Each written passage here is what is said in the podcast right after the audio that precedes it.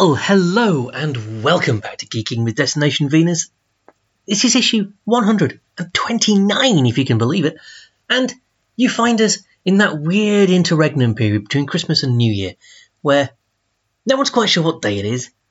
Everyone's trying to work out whether they ought to have gone into the office this morning, and absolutely everyone has eaten far too much cheese. Also, there are things in the fridge that you don't remember cooking, but they're definitely in there left over, and you're wondering where they came from. And as is my fickle want, I have decided I'm going to do something that is different than what I'd planned. I do have a two, in fact, two pre-recorded episodes, which I'm just going to keep in reserve now. One is on SETI, the Search for Extraterrestrial Intelligence, and the other is on the space program, specifically the uh, Mercury, Gemini, Apollo era of the space program. And um, I'm, I'm going to hold those in reserve for the next time I'm away because I find myself back at the mic in time to do some seasonal chitter chatter about seasonal geeky stuff. And so we're going to start with the return of something that was becoming, I think, a British Christmas tradition, but then was, well, frankly, quite rudely snatched away from us, and which we now have back. I'm talking, of course, about this.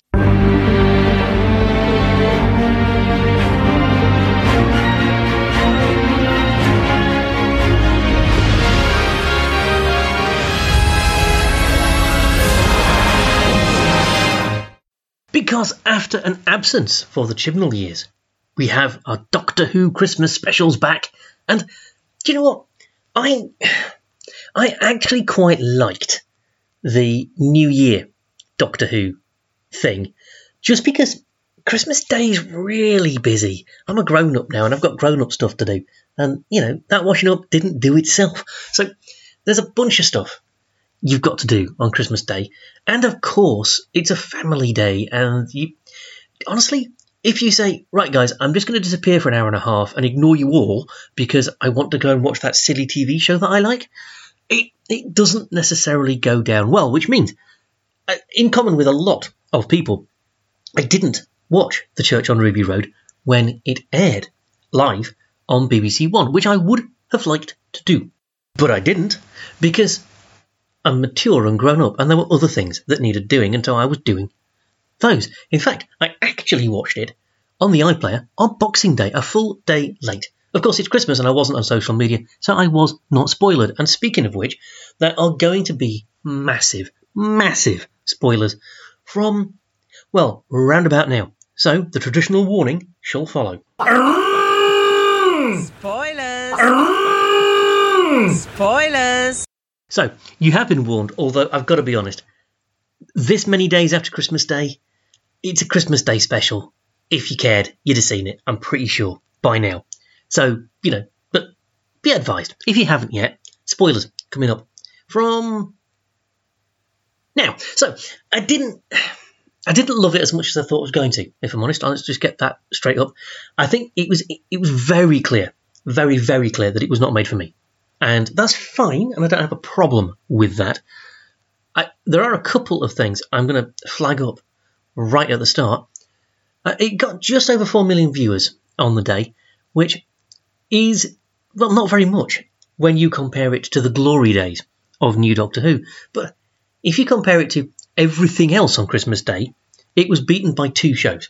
It was beaten by Strictly Christmas Special, and at, at this point, Strictly is a ratings juggernaut. It's certainly that show that everyone gets around the telly to watch. The sort of unifying family show for Christmas Day. So, of course, it was beaten by Strictly. And it was beaten by The King's Speech, which I'm going to confess I was a little bit surprised by because I don't remember anybody watching it. Although this is the first year I ever remember my father in law making a special point of watching it, so maybe lots of other people did too. Either way, third, the third most popular uh, program on the telly on Christmas Day. That's not bad. So, as is often the case, people who are looking at the raw numbers and going, "Oh, you see, Doctor Who's gone woke and now it's all dead," uh, is nonsense. It's just nonsense. Uh, I don't think, for example, that Coronation Street is losing viewers because it's gone woke. Uh, but Coronation Street didn't make the top ten recently, So, you know, viewing patterns are changing. People are not watching TV live. I, all kinds of things are happening with ratings. And so, actually, 4 million odd, pretty darned respectable, I think. And, of course, we also have the data of people who streamed it, either in the UK on the BBC iPlayer or around the world on Disney Plus, still to come. So, who knows how many people actually watched it. So, there's that. It's a Doctor Who, as popular as it ever was, I suspect. And I'm just going to say right up front, this is obviously Ncuti Gatwa's first outing as the Doctor, the guy who is in the TARDIS, the main dude. And he's great, isn't he? I mean, just, just fantastic. Or, as he might put it, time travelers are great. But I think there is uh, there are a couple of things that long-time Doctor Who viewers are, are going to need to reconcile. Uh, since the Doctor came back in 2005, they have been a tortured soul, a, a, person who has seen terrible things, a person who is clearly, clearly, absolutely failing to deal with great trauma that is the doctor that Russell T Davies, remember, it was him, gave us back in 2005. And that who has that's who the doctor has been all of this time since then. And you know, whatever face the doctor was wearing, whether it was Eccleston or Tennant or Smith or Capaldi or Whittaker, they have been secretive and closed in and looking for redemption and there's none of that in Gatwa. I think that is what has been left behind with the 15th Doctor, the 14th Doctor. What number is it now? The 14th Doctor. That's what's been left behind with the 14th Doctor, living in the TARDIS in Donna Noble's back garden. That's all gone. As the 15th Doctor says to the 14th Doctor back in the Giggle or Doctor Who Special Number 3 if you're watching this on Disney Plus, and more of that later. The 15th Doctor is fine now because the 14th Doctor did the healing. And yeah, I think that's great because what we have here in the Doctor Who Christmas Special or Doctor Who Special Number 4 if you're watching on Disney Plus. More about that later.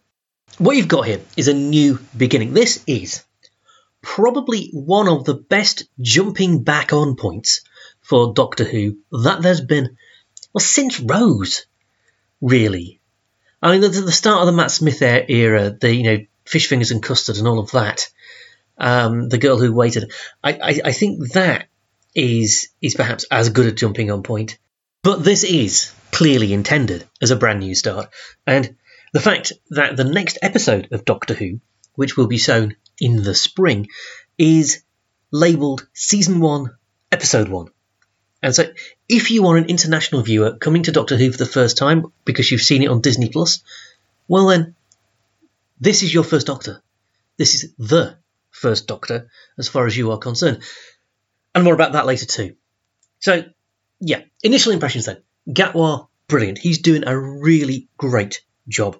When Ruby Sunday first sees him dancing in the club in that kilt and spinning round and dancing. You'll note he's dancing on his own, but also joining in with other people. This is a happy doctor. This is a doctor who is up for a laugh, who can enjoy themselves. And I am very much digging that. It's a nice change, apart from anything else. So let's get into the story and let's hit some of the main beats. So this is where the spoilers are coming in. We'll, we'll have some opinion about it all in a bit. So what happens? Well, we get a little bit of narration, first of all. We see a little child, a baby, an infant, being delivered outside the church on Ruby Road on Christmas Eve, 19 years ago. Which, just as an aside, is exactly one week before the 10th Doctor wishes Rose Tyler a Happy New Year in his final Doctor Who story, The End of Time. Feeling old yet? Because I do.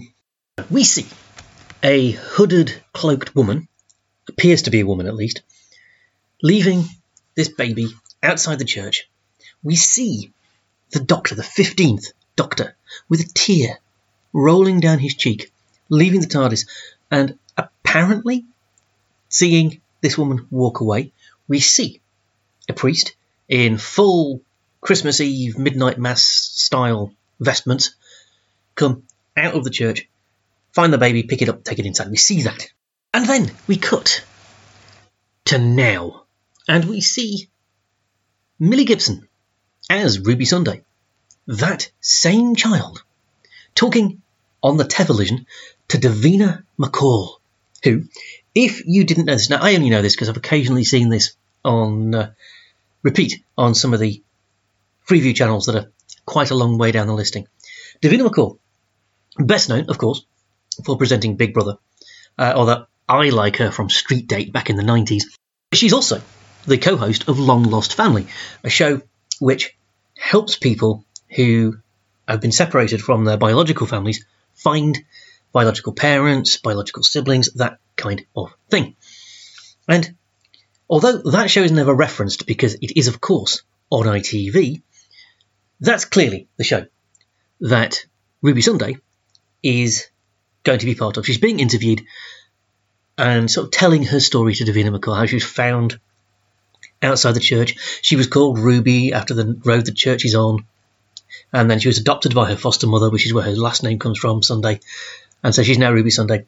But she doesn't know anything about her birth parents, about her birth mother, and you know she's interested to know, and so she's doing this. Now we also see that things are not running smoothly for this TV production.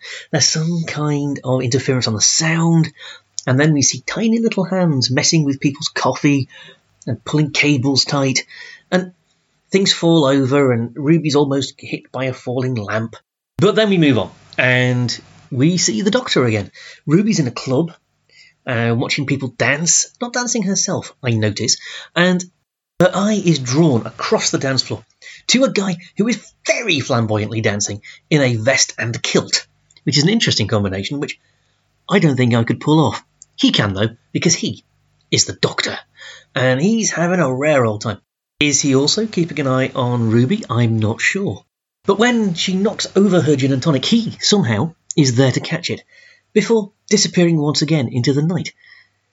Just as Ruby is leaving, we see the Doctor watching her and her friends as they get into a taxi, and they're driving along in the back of their taxi, and a giant snowman appears to be about to fall on them from the roof of a building. It is Christmas, after all. This giant snowman is not a weird giant snowman, it's just a big Christmas decoration attached to the side of a building. And we see little hands, little hands again, unfastening things. And the, the head of this snowman is about to fall, but the doctor zaps the, the things with his actually rather funky new sonic screwdriver. More about that later, too, probably. The lights go green, and the taxi speeds off. But while Ruby is now safe, because the lights have changed, now a parent with a pram is crossing the street, and the head might fall on her. So again, the doctor sprints forward and saves everybody, and the, the head drops on him, and he comes out of the eye and he's a little bit miffed that she's pushing a pram at that time in the morning and she shows it's Christmas presents. and She's quite miffed with him, which is, you know, a comedic touch, I suppose. Then we get a great little conversation between a, a very young, very green police officer who's seen this happen and the doctor. And there's a couple of things I liked about this. First of all, I learned from the in vision commentary that this scene was added in. It was not part of the original script. Disney, apparently, wanted a bit more of the Doctor earlier on in the, the show. And so Russell T Davies decided he thought that was a good idea too and wrote this scene in. Now, I'm not sure I like Disney having that kind of say, is all I'm saying. As it happens, it kind of works. I quite like it because also in this scene, we get we get to see the Doctor interacting with just a regular civilian. The police officer is, you know, are you all right, sir? And uh, I, I, need to file a report. Can I take your name? And so he tells you, you know, name the doctor. And then he says, I just want to go home. And he indicates the TARDIS. And I like that because that identifies that you know, the TARDIS is home for the doctor. Wherever the TARDIS is, that's home. And there's also a little bit of banter. The doctor tells the aforementioned police officer, that um, don't worry, she's going to say yes. And this seems like some kind of magical prophecy, but in fact, the Doctor Sherlock Holmes is it and shows, look, my sonic screwdriver detector, there's a 9 carat diamond in your pocket.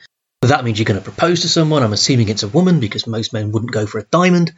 So, and of course she's going to say yes. It's Christmas Eve. You could have waited for the sales to buy that ring and you didn't. You bought it now, which means you want to to propose on Christmas Day, which means you are really confident she's going to say yes. So she's going to say yes. You know, that's that's a that's a proper, you know, that's going to work. And I can't argue with the logic, basically. And that's, of course, the kid's deluded, but, you know, there's that. Anyway, so now get to see Ruby's family.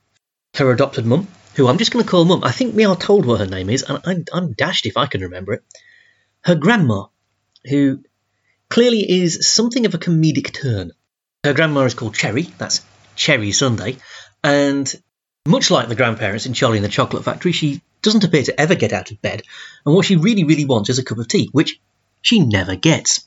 But we join this little family up in their attic apartments in a three story terraced house that's been converted into flats, and we join them at a time of great excitement because it's Christmas Eve and they're getting a baby. One more foster child for Ruby's mum to take in we learn that she's had many foster children 38? Is it 38 or 33? She says. I'm not good at numbers. Anyway, more than 30 over time. Although Ruby's the only one she adopted. Ruby is the only one, we are told, who stayed. And we see the social worker come round and drop off the child. And then Ruby's mum goes and does a bit of shopping, leaving Ruby alone. And she jokes as Ruby as she leaves that the only advice that Ruby needs to follow, the only instruction that Ruby needs to follow is don't lose the baby. And of course, the baby promptly disappears. And it appears that the baby's been taken through the skylight. And so Ruby obviously follows, where she sees some strange creatures taking the child up a ladder. So she grabs onto the bottom of the ladder as the ladder starts to lift and move forward as though it's dang- dangling on the, the, the, bottom of some helicopter or something. And as she's sort of flying along, hanging onto this ladder for grim, grim death, she sees the doctor running along the roof line. Joins her on the ladder, and they climb together up through the aid of some magic gloves, sorry, very scientific gloves, and they end up in a flying ship, which is crewed by goblins. Mm, yes, precious. And yes, don't at me, I know that Gollum isn't actually a goblin, but these goblins are very Gollum like. This is where the Doctor and Ruby introduce themselves to each other and try to figure out what's going on. And the, the doctor very quickly briefs Ruby yeah, these are goblins. Yes, they're going to eat the baby. Yes, they'll probably eat us too. We need to sort this out. And the sonic screwdriver doesn't work because, as the doctor points out, screwdrivers need screws, and this ship is held together by ropes, which apparently is a language, and the doctor has to very quickly learn it. And honestly, I'm going to gloss over this whole goblin thing because I hated it. I, there needed to be some kind of monster MacGuffin to drive the plot. That's what these goblins are. Did they have to be goblins? Did they have to be in a flying ship? For my money, a little bit too fantasy and not enough science fictiony for me. And also, the set, the goblin ship, felt like a Disney set. It didn't feel like a Doctor Who set and uh, I didn't really like it, and I didn't like the song. I'm sorry, I didn't. I know it's been a massive hit on YouTube. I know it's it's taking the world by storm and so on. I didn't like it. It was clearly written by somebody who doesn't understand pop songs, which is fine. Murray Gold is a, a composer of orchestral style scores. He's not a pop musician. Uh, but yeah, I didn't like it. Didn't like it. Didn't like it at all. I didn't like the Goblin Band. I didn't like Janis Goblin. I didn't understand why they were playing modern sounding music on those instruments. Those instruments clearly were not producing those sounds. It just didn't work for me. Didn't like it at all. I, I, I think I might have made that clear now. Do I care? Not really. It's a Christmas special. Christmas specials do goofy things. It's, it's fine, really. I, I, I don't ever want to see these goblins again, though. So there's there's that. I didn't mind the Doctor and Ruby joining in the singing. I thought that was quite a nice touch. Uh, the Doctor can clearly improvise, and Millie Gibson was playing Ruby as someone who was desperately floundering for, to make things rhyme because she'd realised what the doctor was doing and that the song was distracting the goblins and so on. Fine, fine, fine. Just didn't like it. So we're going to gloss over it. And they save the baby and they return the baby home just in time for everyone to think nothing's happened.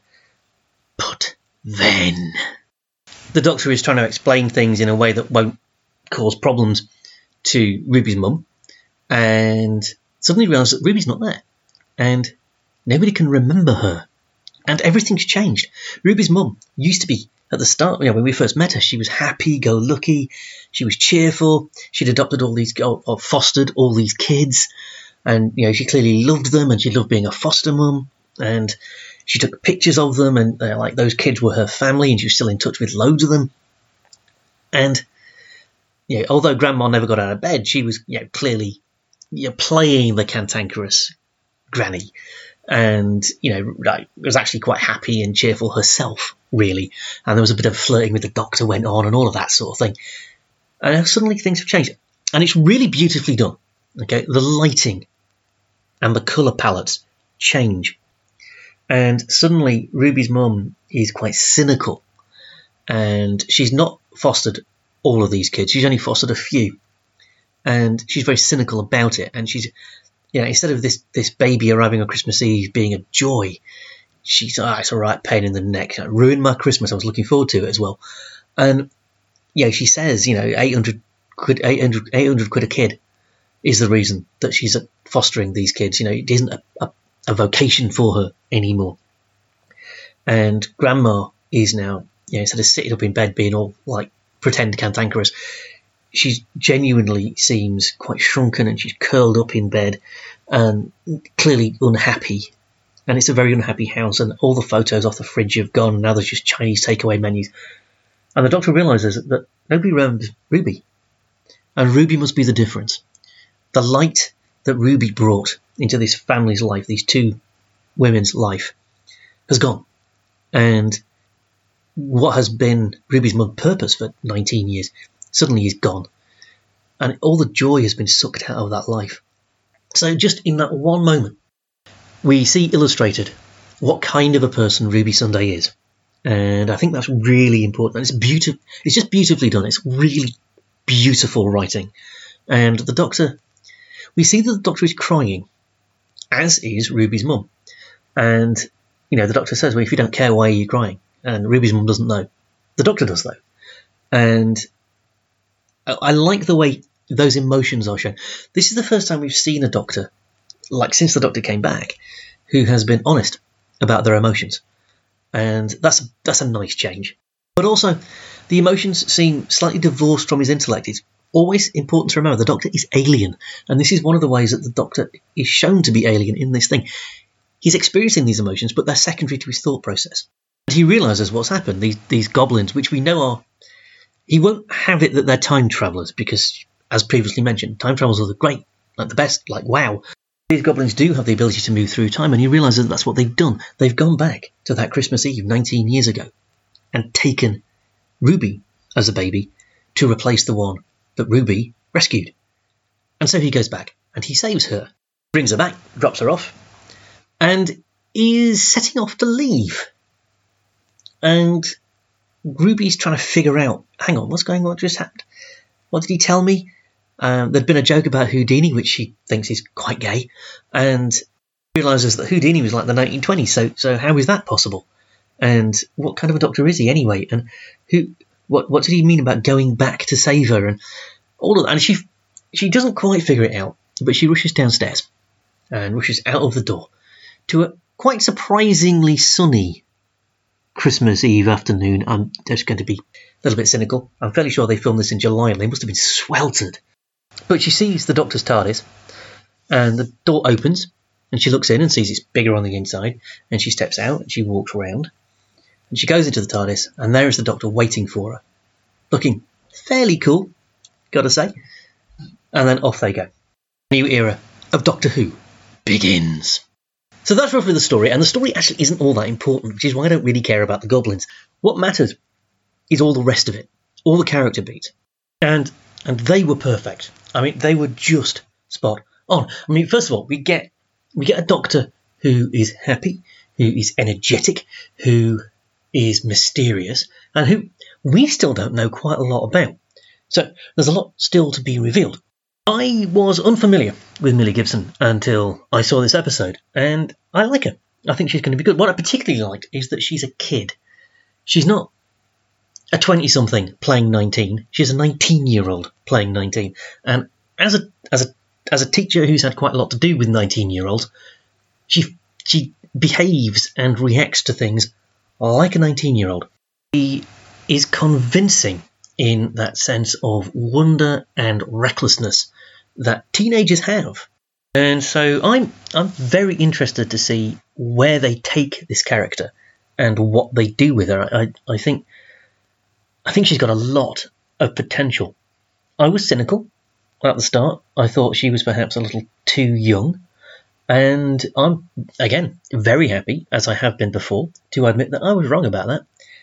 I also thought she was going to be a little bit too much like Billie Piper as Rose, and I think that's clearly not going to be the case.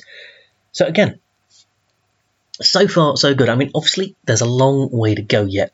I may have changed my mind by the end of the first episode of season one, but so far, so far so good. Then there are some interesting character beats here that I'm looking forward to see where they go with them, and I think I think we have to talk about Anita Dobson now. Now, if you've been living under a rock for the last, what, 45 years or so, you may not know who Anita Dobson is. If you haven't, you will know the following things. First of all, she's Angie off of EastEnders. You know, from way back in the beginning, when she said, I'm Angie. If you really want to know who runs the Vic, I do. And you know, there was some drama after that. And of course, she's married to Brian May, astrophysicist and guitarist of Queen. Here, She's Mrs. Flood, the sort of next door neighbour to the Sunday family, and character of mystery, I think it's fair to say, because she knows something. We see her first complaining to Ahmed, who I assume is another neighbour, although we don't actually see where he lives, but she's complaining to Ahmed because she says that Ahmed must have left this big, dirty, great police box on the pavement in her way he obviously denies all knowledge of it. And she does sort of, say, you know, she explains to Ruby what a police box is, because obviously you don't see them in London anymore because they're not necessary. She seems a little odd, a little off, a little paranoid even. When Ahmed says, you know, why do you think I left it there? She kind of says, yeah, because I see you looking at me. I know you don't like me. And Uh, there's something a little bit sinister in her at that point. Later, we see her walking home down the street carrying some shopping. As the TARDIS dematerializes when the Doctor goes off to rescue baby Ruby, we see her drop her shopping in surprise. Presumably, we think at the time, because she's watching something dematerialize before her eyes, which is odd. But then, when Ruby is investigating the TARDIS, she's very encouraging and quite kindly. She, she, she seems very fond of Ruby and encourages Ruby to go into the TARDIS. And as the door closes behind her, Mrs. Flood very softly says, Good luck, Ruby. And seems genuinely pleased for her. And then she's talking to Ahmed and, and seems much more friendly toward him. And as he's leaving, she says, What's the matter? And then looks directly at the camera says, Haven't you ever seen a TARDIS before? Now, that raises a bunch of questions because clearly Mrs. Flood knows what a TARDIS is, but she did not recognise the TARDIS as the Doctor's TARDIS or even as a TARDIS when she first saw it. She thought it was a police box, which means she has not travelled with the Doctor before, which means she is not Susan, the Doctor's granddaughter, which is everybody's first guess whenever a mysterious female character appears. She can't be the Doctor's granddaughter because surely if she was Susan, she would recognise the TARDIS as a police box. For those of you who are not in the loop, the TARDIS only looks like a, a, police box because its chameleon circuit is broken. The idea is that a TARDIS can change its appearance in order to blend in with its surroundings. But the TARDIS, the Doctor's TARDIS, is stuck in police box mode. But once she sees it in action, then Mrs. Flood knows what a TARDIS is. And means she must be familiar with the whole TARDIS, time and relative dimensions in space thing that's going on. This has led to a great deal of fan speculation. Some people clearly think that she's Susan.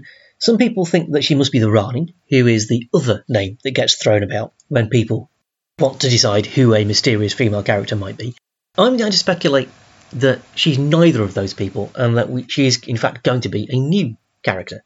I do think it's inconceivable that we won't see her again. She's too big a name, in this country at least, to just be a cameo in the Christmas special. If you were going to put Anita Dobson in the Christmas special just to be a big name in the Christmas special, she'd have had a bigger part. So I suspect that along with Rose and Shirley, the science advisor, we're going to see Mrs. Flood again in season one. Will she be friend? Will she be foe? Will she be neither? We don't know. And again, just another brilliant question that we're left asking at the end of this Christmas special. So that's that's all that. Now, what didn't I like? Well, didn't like the singing. We've already established that. Uh, there's just a, a couple of other niggly things, and it's it's entirely paperwork. Really, it's housekeeping. It's very clear that Disney Plus want to treat season one, episode one, as they're calling it, as the start of the thing. So, in some senses, this special is just as much filler as the three previous specials, which is why I suspect on Disney Plus it's called Special Number 4. Which does mean that this Doctor, the 15th Doctor, the Ncuti Gatwa Doctor, isn't really getting a big st- a big start, a big setup. He's, you know, he, he appeared halfway through the previous Doctor's finale, so that wasn't his show, and now he's sort of at the helm for this, but it doesn't really feel like we've got started. And then episode one of the next season will be his big launch, but he'll already be established. I, I don't know. I mean, it does mean we're missing out on a few things that have become a bit cliched and a bit boring. So, you know, we're not going to have to deal with the Doctor having sort of a regeneration crisis. That's in the past, that's done. He's established as the Doctor before his first episode. That that's good because that was that was getting dull. Also means we're not going to have like a, a long episode where he figures out who he is. Yeah, the whole fish fingers and custard thing, because that's established. We know who this Doctor is. You know, he, so he does get to hit the ground running in that way. It, it, I guess I, I'm still a little bit spooked by the whole this Doctor didn't get to be something special reaction that the regeneration got, because I do feel that again, this Doctor doesn't doesn't seem to get to make his grand entrance, and again, for a writer and a showrunner like Russell T Davies, who is so aware of the importance of representation and so aware of the importance of sending the right kind of signals. I mean, he's been very clear that he is aware of these kinds of things. That that he's seemingly so careless of these beats just just sits slightly wrong with me. And I'm sure, I'm sure that once we get going and once the new season of Doctor Who starts, I am sure that all of this will iron out and it'll be fine. But just at the moment, it leaves me feeling a little on edge. But still, you know, everything is very much largely positive. Uh, just one thing that I haven't mentioned. We, well, I've, I've mentioned the Doctor's sonic screwdriver. I haven't mentioned the new design. I noticed in the last three specials that the 14th Doctor was using a new sonic screwdriver design, similar to the old 10th Doctor design, but still a bit different, and certainly different to the 13th Doctor's sonic screwdriver. 15th Doctor has his own, and it's the least screwdrivery sonic screwdriver that we've seen for a while.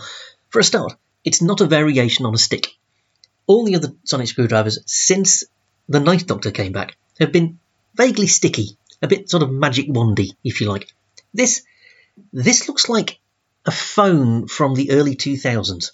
And it's a weird sort of ergonomic shape, uh, quite flat, with buttons on it. And if you told me it was like a, a Nokia from 2001, I'd believe you, frankly. It's nice. I like it. Uh, the buttons have um, a little Gallifreyan proverb, or at least it's a Rwandan proverb, but it's written in circular Gallifreyan, which again, I like. Big fan of circular Gallifreyan. It's a, it's a cool looking language. I'm reliably informed by a video done by Ncuti Gatwa that the proverb reads, The sharpness of the tongue beats the sharpness of the warrior, which is, as again I am assured by Ncuti Gatwa, a Rwandan proverb. One that is quite doctory in its feel. So I like it. It looks cool. Something else that struck me as particularly cool was the range of outfits that Gatwa wears.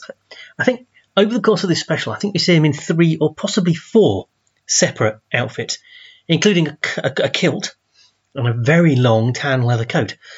And he looks pretty darn spiffing in all of them. And then in the in the trailer for season one, we get to see him in all kinds of different gear. I mean, the the, uh, the sharp suit and the afro we've seen pictures of before, but also pictures of him in 18th century dress and, and all that kind of thing. Something that's been missing from Doctor Who for a while is the Doctor changing the way they dress in order to fit in. Yeah, it's something that Tennant never did, something that Whittaker never did. Um, there was a little bit of that with Capaldi, maybe. And, you know, I get it. It, it helps with continuity, if nothing else. And obviously, this is a kids' show, and if the, the central character wears the same thing all the time, it makes them instantly recognisable. Who can forget Tom Baker's scarf? But it's nice to see the Doctor switching it up and changing it round a little bit. And to be honest, it's it's kind of nice to see Gatwa being given that scope because this is a young man who can certainly wear a range of costumes. He looks pretty much good in everything. In fact, to be honest, he would look pretty good in a Hessian sack, I suspect. So, from a design point of view, when you've got somebody who looks good in everything, give them everything. So that's a that's a nice departure from recent tradition, which I hope is maintained. I mean, again, it, it perhaps speaks to the increased budget that they're getting from the association with Disney, because obviously more costumes means more costs. But I think I think we may have a style icon of a Doctor on our hands here. Something else that I'm I'm not sure if it's cool, but I'm going to note it in passing. Uh, there was a mention of mavity rather than gravity again in this show, which means that that was not a mere throwaway joke. And it leads me into the final thing I want to get into as far as this review goes, which is Russell T Davies's determination to acknowledge the past. Mavity is a joke from the recent specials, but it's a joke that predates Ncuti Gatwa, which means that however much Disney might want season one, episode one, to be the start of a clean slate for the character, clearly Russell T Davies, as showrunner, has got other, other ideas. Because not only did we get the Mavity running gag, we also running gag's probably the wrong word for it, isn't it? But anyway, we also had reference in the Christmas special to the fact that the Doctor is adopted, which takes us back again to the Timeless Child and all of that kind of thing. And and we saw some of this in the three previous specials, and to see it cemented in what has to be considered the start of the Gatwa era is reassuring because there were a lot of people in certain parts of the fandom who were sort of heralding the uh, the, the re-arrival of Russell T Davies as showrunner and the end of the Chibnall era as a line being drawn under all of the things about the Chibnall era and to a degree the Moffat era that that section of fandom didn't like. And several times now, RTD has made it very, very clear that no, whilst this is a new Doctor and a new start in the sense that the new Doctor is always a new start, historically, that's always been the case. Everything that happened before still happened, whether we like it or not. So, Flux still happened, half the universe still gone. The timeless child thing with the Doctor being found by Tecteun at the edge of the universe by a portal, still a thing. The Doctor, therefore, not being from Gallifrey and having been the thing, the person, the creature, the being, whatever you want to call the Doctor, that brought regeneration to the Gallifreyans and made the ruling class of Gallifreyans Time Lords. That is still canon. That's that all remains. The whole thing with the division and the fugitive doctor, that's still a thing. And you know, and the fact, to be honest, that that's been worked in so securely now into the, the, the, the bond between the Doctor and Ruby kind of definitely cements all of that as very firmly part of the lore. And I like that, I think. I mean, I, I will be honest, I am not a big fan of the whole timeless child concept. I didn't really like the episode that introduced the division and and all of that. And I was definitely not a big fan of Flux, although yeah, I don't really blame Chibnall for that. I think uh, the issues with Flux were, were largely down to the fact that they filmed it during COVID and there were compromises that you had to make in order to get it done. And, you know, that's hugely unfortunate and a massive shame, but so many things were affected by COVID in that way. And let's be honest, it's not the worst thing that happened during COVID. So, you know, it is it is what it is. But you know what? I'm not a huge fan of several things that happened in the past in real life, and we can't change those either. And that's, I think, something that Doctor Who has always stuck by. The past is the past, and it happened. And we might be time travelers, but we can't go back and just change things. So, so I like that we're, we're sticking with this. We're dealing with it, and we're moving on but we're moving on influenced by those things that have happened, much like real life itself. And I think there, I've talked about Doctor Who now for nearly three quarters of an hour. I think it's probably time that we move on and I talk about something else in this festive interregnal period. So, um, yeah, we'll leave that there for now, shall we?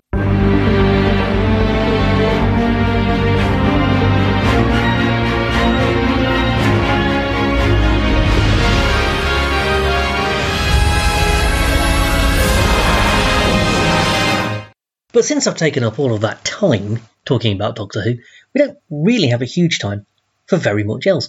So, what we'll do is finish off the review I sort of half heartedly started last week regarding Indiana Jones and the Dial of Destiny because I've now watched all of it, and honestly, I've changed my mind. Last time I mentioned this movie, the, I have to acknowledge, fifth in the Indiana Jones quintilogy. Is that the word? I'd only watched the first hour, and I was kind of underwhelmed. I, I, I kind of thought, well, you know, it's fine, but at the same time, yeah, there's nothing particularly special about it. It's a shame that Indy goes out with such a whimper, really. But I was bored the other night. I'd run out of things to watch, and so I figured I'd watch the end. And you know what? it gets better. I, I stand by what I said last week. I, I still don't like the de aging at the beginning of the film. I think it it makes Harrison Ford a bit uncanny valley. I, am not. I, it, it doesn't really work, and I get why they did it. I just think they could have been cleverer about it. I think one of the problems maybe that they had was they had the budget to do the CGI, and so they did all the CGI. I think if they'd had a smaller budget and they'd needed to skimp a little bit on the CGI, I think we might perhaps have had fewer long, lingering shots on the younger Indiana Jones's face, and therefore less need for the uncanny valley de aging technology. But whilst it is the case that I can't remember the name of any of the new characters, Phoebe Waller Bridge was great, but I can't remember what her character's called. The kid, the sidekick, who's like the modern short round, I can only think of him as the modern short round. I don't actually know the name of the character. So that suggests that the characters are. Well, I suppose, does it suggest. I was going to say that that suggests the characters are a little bit less memorable than they were in the classic indie movies. Actually, does it mean that? Or does it mean that when I saw the classic indie movies, I was a teenager and now I'm in my 50s and I pay less attention and I've got less less good a memory? It might just be that. But as the story progresses, there is a lot to like. I like that Indiana Jones, as he's grown older, has become quite responsible. And the contrast between old Indy and his goddaughter, played by Phoebe Waller Bridge, is striking. Now, she is now young and cynical and irresponsible, and he's the cautious old man who is trying really hard to keep everybody out of trouble and make sure the world doesn't end. Whilst I would be surprised if there were to be a sequel to this featuring Phoebe Waller-Bridge as the as the central character doing her archaeology grave robbery thing. Uh, there was a sense actually that a torch was being passed here, which was satisfying. And I think, oh, hang on, there are going to be spoilers, so I'll I'll just chuck the horn in again. Spoilers! Spoilers! I think I think the very end, where Marion comes back and yeah, the gang leave them alone, and the last thing we see is the hat being snagged off the washing line. That's a nice place to leave Indy. The sense that he's at peace, things are sorted, but he's not necessarily hung up his hat. I think that's a nice place to leave Indy, and you know I'm, I'm glad for that. And I think also after the Crystal Skull, which look, I've been refusing to acknowledge the existence of the Crystal Skull since it came out, so suffice to say, I didn't like it. But after the Crystal Skull, I think this villain getting the Nazis back as villains was again a nice return to Indiana Jones heritage, if you like. And I liked the fact that okay, it's pseudoscience at best and science as magic, really, but there was an insistence that this is not magic. This time travel thing is just maths, it's just mathematics. And this is Archimedes, and everything is about reason. That's, again, a nice return to what Indy's always been. Yeah, the magic's there, but Indy refuses to accept that that's what it is. I, I liked that. That was great. I thought the time travel thing was fun, actually. I really appreciated seeing the scholar in Dr. Jones uh, when they finally meet Archimedes and they just hold a conversation in ancient Greek. Because of course Indy speaks it. Of course he does. And it shouldn't really surprise anybody. He is who he is. He could always hold that conversation in ancient Greek. He's a very good scholar. He's a very good academic. He's a very good archaeologist. And in order to do the job that he's done for the last, well, this is the 1960s now, I suppose. So the first Indy movies are set in the 30s. He's been at this for at least 30 years, longer, probably. He couldn't have done that job if he didn't speak ancient Greek. So that was uh, maybe a joke about his accent might have been fun, but never mind. And I liked that Phoebe Waller-Bridge can also her character could also do this, just not as well. I, I, that was a nice touch. She's not him yet, but she might be him. So, in the grand scheme of things, is it as good as Raiders? No, of course it isn't. But that's not really that's not really a slight because almost nothing is as good as Raiders of the Lost Ark. It's probably on the level of Temple of Doom. It's maybe not as good as Last Crusade, um, but well, Crystal Skull is not even in the same ballpark. So it's it's a decent indie movie, and I I do like the edit. Uh, there's been some ridicule of the fact that they tried to make an action movie with an 81 year old star. Actually, that's good, surely, isn't it? Just because Indy is old doesn't mean he's useless. Doesn't mean he needs to be put out to pasture. Far, far from it. I thought that was good to see. I was relieved that they didn't try to give him a romantic co-star. Um, making the Phoebe Waller-Bridge character his goddaughter, I think, was the best choice. Because seriously, that would have been. Ugh. And it was good to see Marion again. And I, although I didn't hate Shia LaBeouf, or however you're pronouncing that these days, as Indy's son in Crystal Skull, I, I, I don't know whether LaBeouf simply wasn't available or whether he wasn't invited to the party. Uh, but I think the way they chose to write him out, I think that works too. And yes, of course, that character would have done that to piss off his dad. Of course, he would have done that. So, so, so that that worked, and also there was some emotional impact in that. Now, it wasn't the motivation for anything that Indy is doing, but it did have believable consequences, which again, it's good to see. And I, I think actually that's maybe the best thing about this movie in that it does very clearly acknowledge the arc of a life. We have seen five incidents now in the life of Indiana Jones, but it's very clear that there was a lot more to Indy's life than that. And yeah, I know we've had the Young Indiana Jones Chronicles and all of that kind of stuff. I, I, I'm I'm discounting that, but it's those five films as a as a block kind of do give you the life of a really, really swashbuckling and engaging character. And I also think it's good that the later inst- installments kind of acknowledge that the kind of archaeologist that Indy was in the 30s is, how shall I put this, not best practice.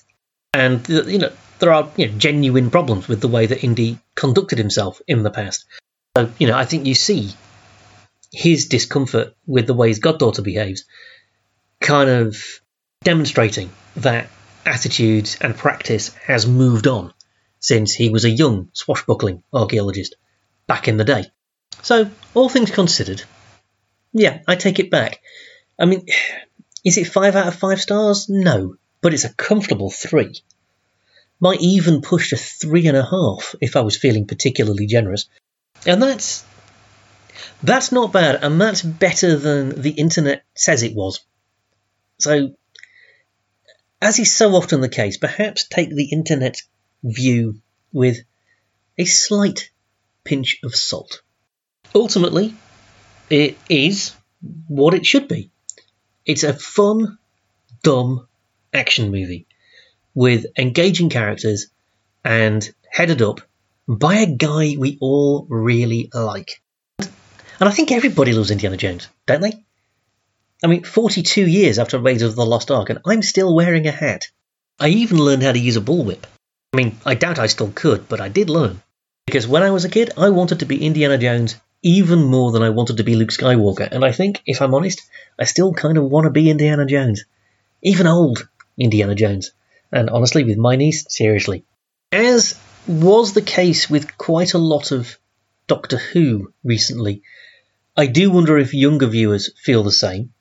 Um, how much of the reason I liked this movie in the end was pure nostalgia, I, I don't know.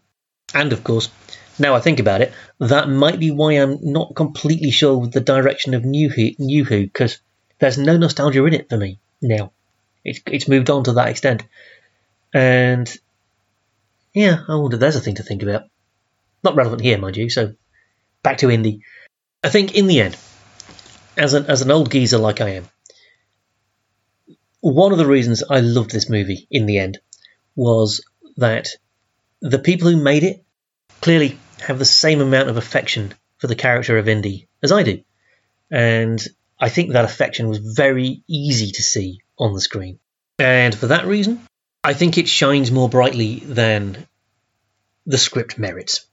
And with that, time to move on. Now, what I would normally do at this stage is have a look forward to what's happening in 2023. But the honest truth is, I don't really know. Uh, there are some movies coming out from, well, not from Marvel, actually, from Sony. Uh, there's the Madame Web movie, there's another Venom movie coming out, there's the Kraven the Hunter movie, and I have to confess, I am absolutely not excited about any of them. We're not really expecting any great DC releases, and I don't think. Uh, we can expect to hear more about James Gunn's Superman Legacy. I believe they've cast their Lex Luthor. I don't have the name of the actor they've cast in front of me, and he's somebody I'd never heard of, which means he's probably quite famous, but I don't know who he is. And I imagine there'll be more of that sort of thing coming through next year. Um, I think it's fair to say that 2023 has not really been, to my way of thinking, a vintage year for Geek. Uh, it seems that Rebel Moon has not lived up to Snyder's claims that it'll be the you know, the new Star Wars. Uh, even Star Wars struggles to be the new Star Wars these days, so I suppose he was always writing checks that his movies probably wouldn't be able to cash.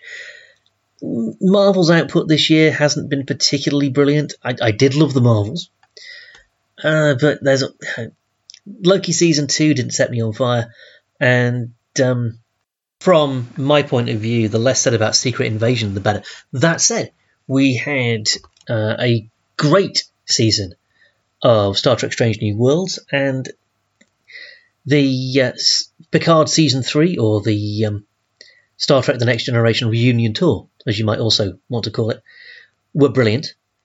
So, you know, Star Trek remains in great health at the end of 2023.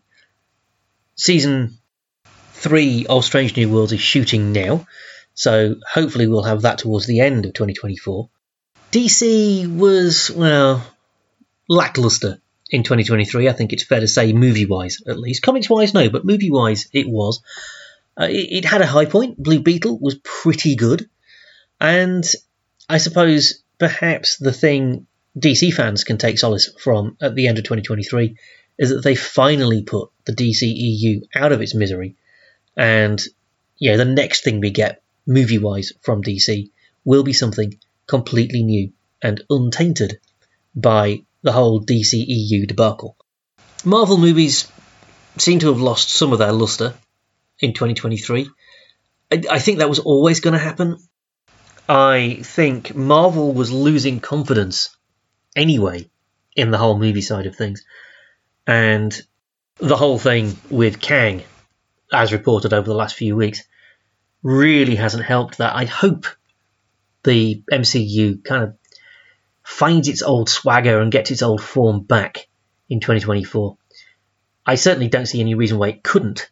I think I think the biggest change in 2023 in terms of geekness has been the shift in social media, which seems to have become significantly less important to a great number of people. Twitter is on its knees at the moment. Whether it will bounce back, it's not looking likely. Whether anything will ever replace it and become what Twitter was, uh, I, again, I don't think so. Smart money is on, on Blue Sky doing something. But will it ever be what Twitter was? I, probably not. I think that ship has sailed and that moment has passed. We shall see.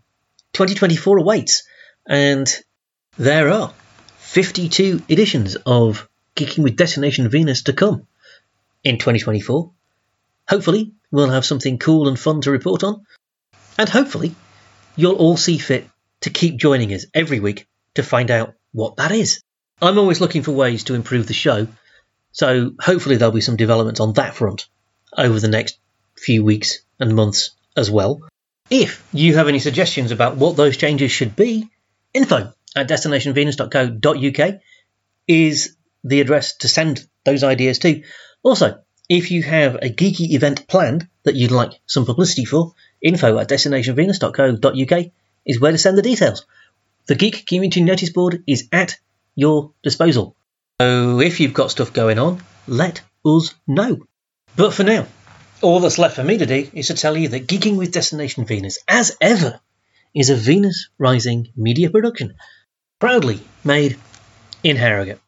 Thanks for being with us over the last 12 months.